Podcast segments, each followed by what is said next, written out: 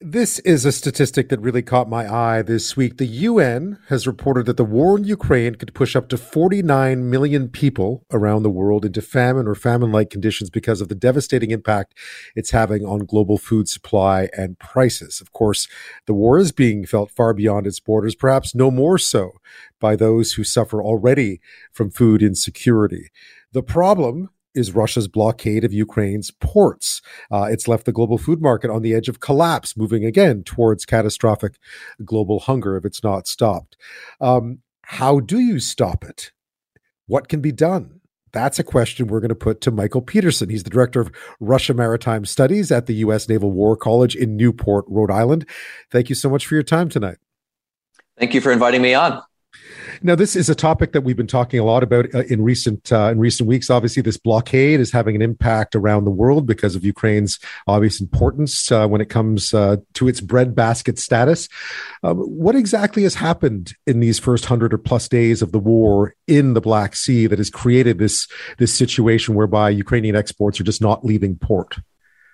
Well, very early on in the war, uh, the Russian Navy sortied out into the Northwest Black Sea and into the Sea of Azov, which is on the uh, eastern side of the Crimean Peninsula, occupied Crimea, and kind of in, uh, call it southeastern Ukraine. So um, the, the sort of maritime borders of southwestern and southeastern Ukraine have been blockaded by the Russian Navy since the start of the war.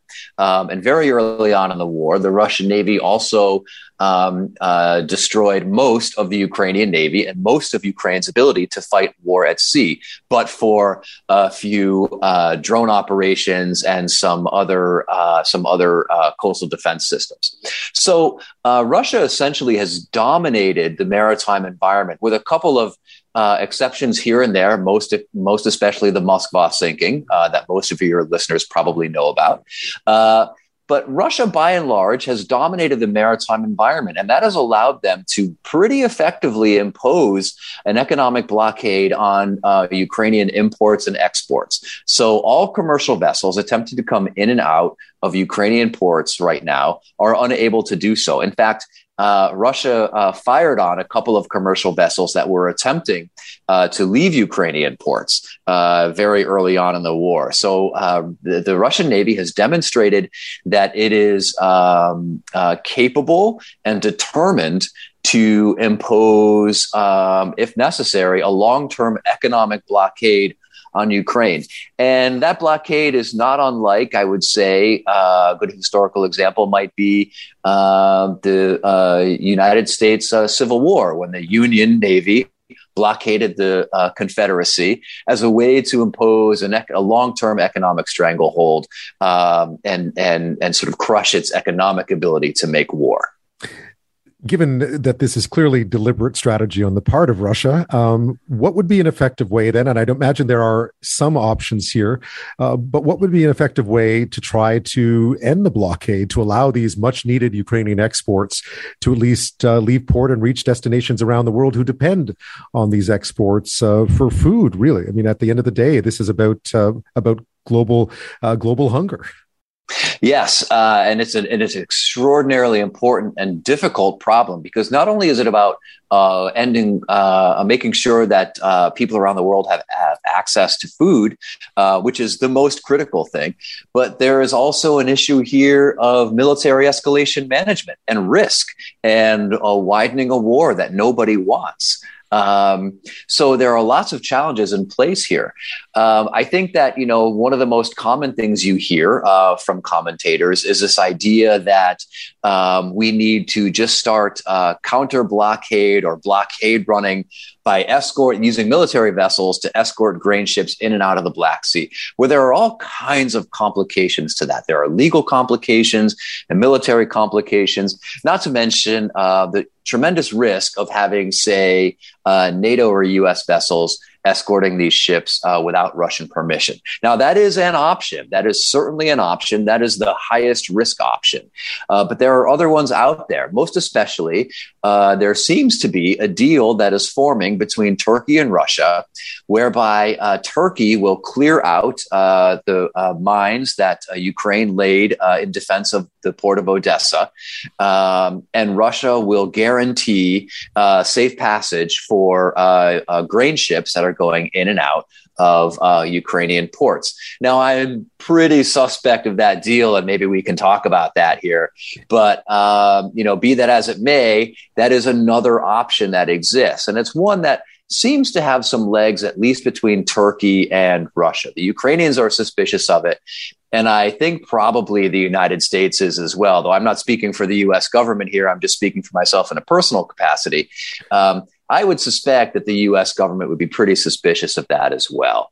And then finally, there are, is a uh, the option for a more call it uh, multilateral operation, something that is led by, say, the UN, and the UN would guarantee um, the safe passage of those ships in and out of uh, of uh, Ukrainian ports. And if Turkey wants to take the lead on that, the operational lead on that, I think that's good and appropriate. Um, but uh, the UN uh, option is a good one because it is it, it signifies a global effort. Uh, now, of course, individual nations will contribute militarily as they as they must to that. Uh, but it would signify a more unified global effort. And I think that one uh, probably bears the most promise, uh, but is not necessarily the deal that is going to be uh, in place the, the quickest. I guess Lithuania has proposed this so-called coalition of the willing, right? Which was uh, something that we saw. I've also read recently that there is this push now to provide Ukraine with more weapons on shore uh, that could, in fact, intimidate the Russian Navy, or at least uh, prevent the Russian Navy from preventing its ships from leaving port. Is that is that an option? Uh, yes, it is, but that's a really limited option. The problem with um, relying exclusively on ground based weapon systems is that they are generally range limited. Um, for the most part, they can't uh, shoot out beyond 60 or 80 nautical miles uh, from, uh, from shore. That's roughly about 65 to 90 uh, uh, statutory miles. Um, statute miles, sorry.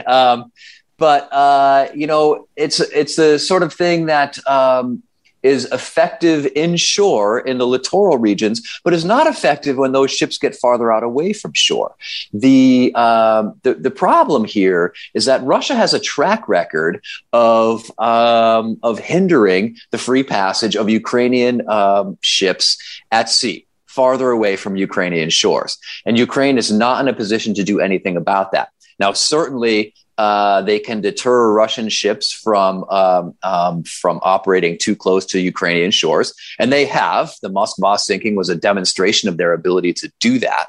Uh, on the other hand, that ability is limited to that to that sort of narrow geographic space that's just offshore. So it's a partial solution, but not a full solution to this very thorny problem. I'm speaking with Michael Petersen. He's the director of Russia Maritime Studies at the U.S. Naval War College. He's speaking to us tonight from Newport in Rhode Island. We're talking about this blockade of Ukrainian ports, which is now having uh, an escalating effect on many things around the world, but specifically the export of grain. Uh, Ukraine often referred to as the breadbasket uh, of Europe, and uh, many countries, particularly in the Middle East and North Africa, rely on Ukrainian uh, exports to or imports of Ukrainian grain to feed their people. We're seeing this global hunger increase. It's going to get worse. And of course, the pressure is on now to try to find solutions to end this blockade. There are many options on the table. None of them appear to be particularly good. Uh, when we come back, we'll talk a bit more just about the time pressure here and what a, a solution in the short term might look like if there is one. We'll be back with that.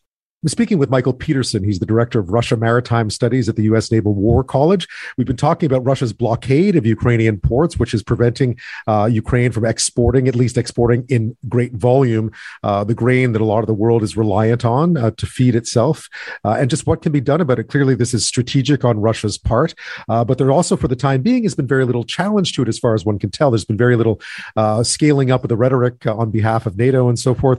So, if we understand that there are some real really, really severe time limits here. I mean, we're talking about planting seasons in Ukraine, grain rotting uh, in port without being able to get out, uh, the rail system not able to move a lot of it in, in, in great quantity. Uh, what would a short term solution look like that doesn't involve, for instance, relaxing sanctions on Russia?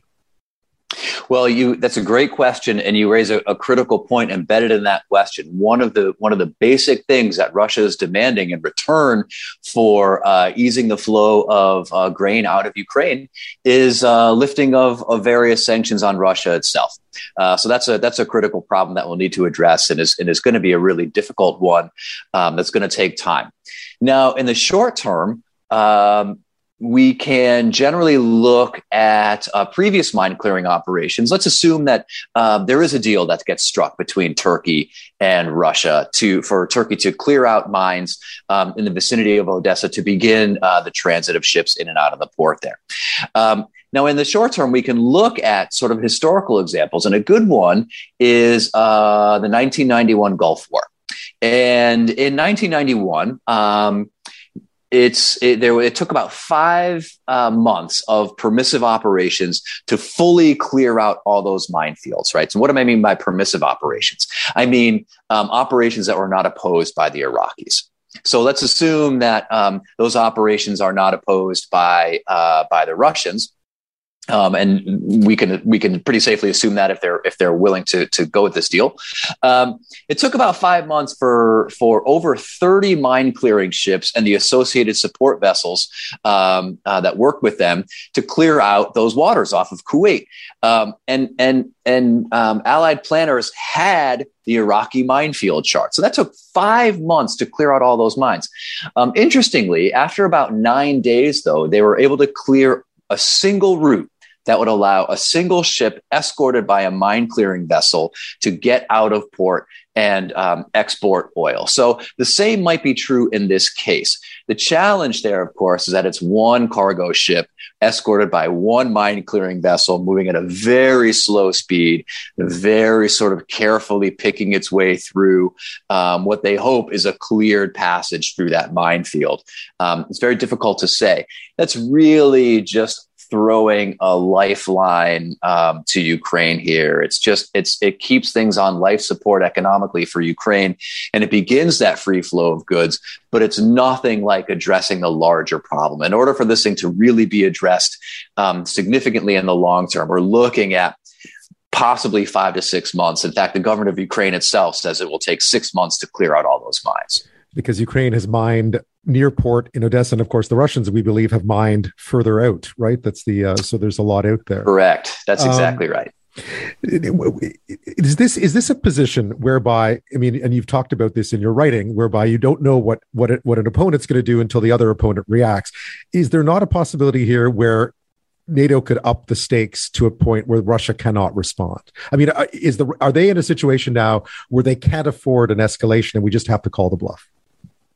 That's a very good question. Uh, and I think that there are uh, a lot of factors involved with that. When you're talking about the sort of Black Sea region, the critical player here, in addition to Russia and Ukraine, of course, is, as I've mentioned before, Turkey.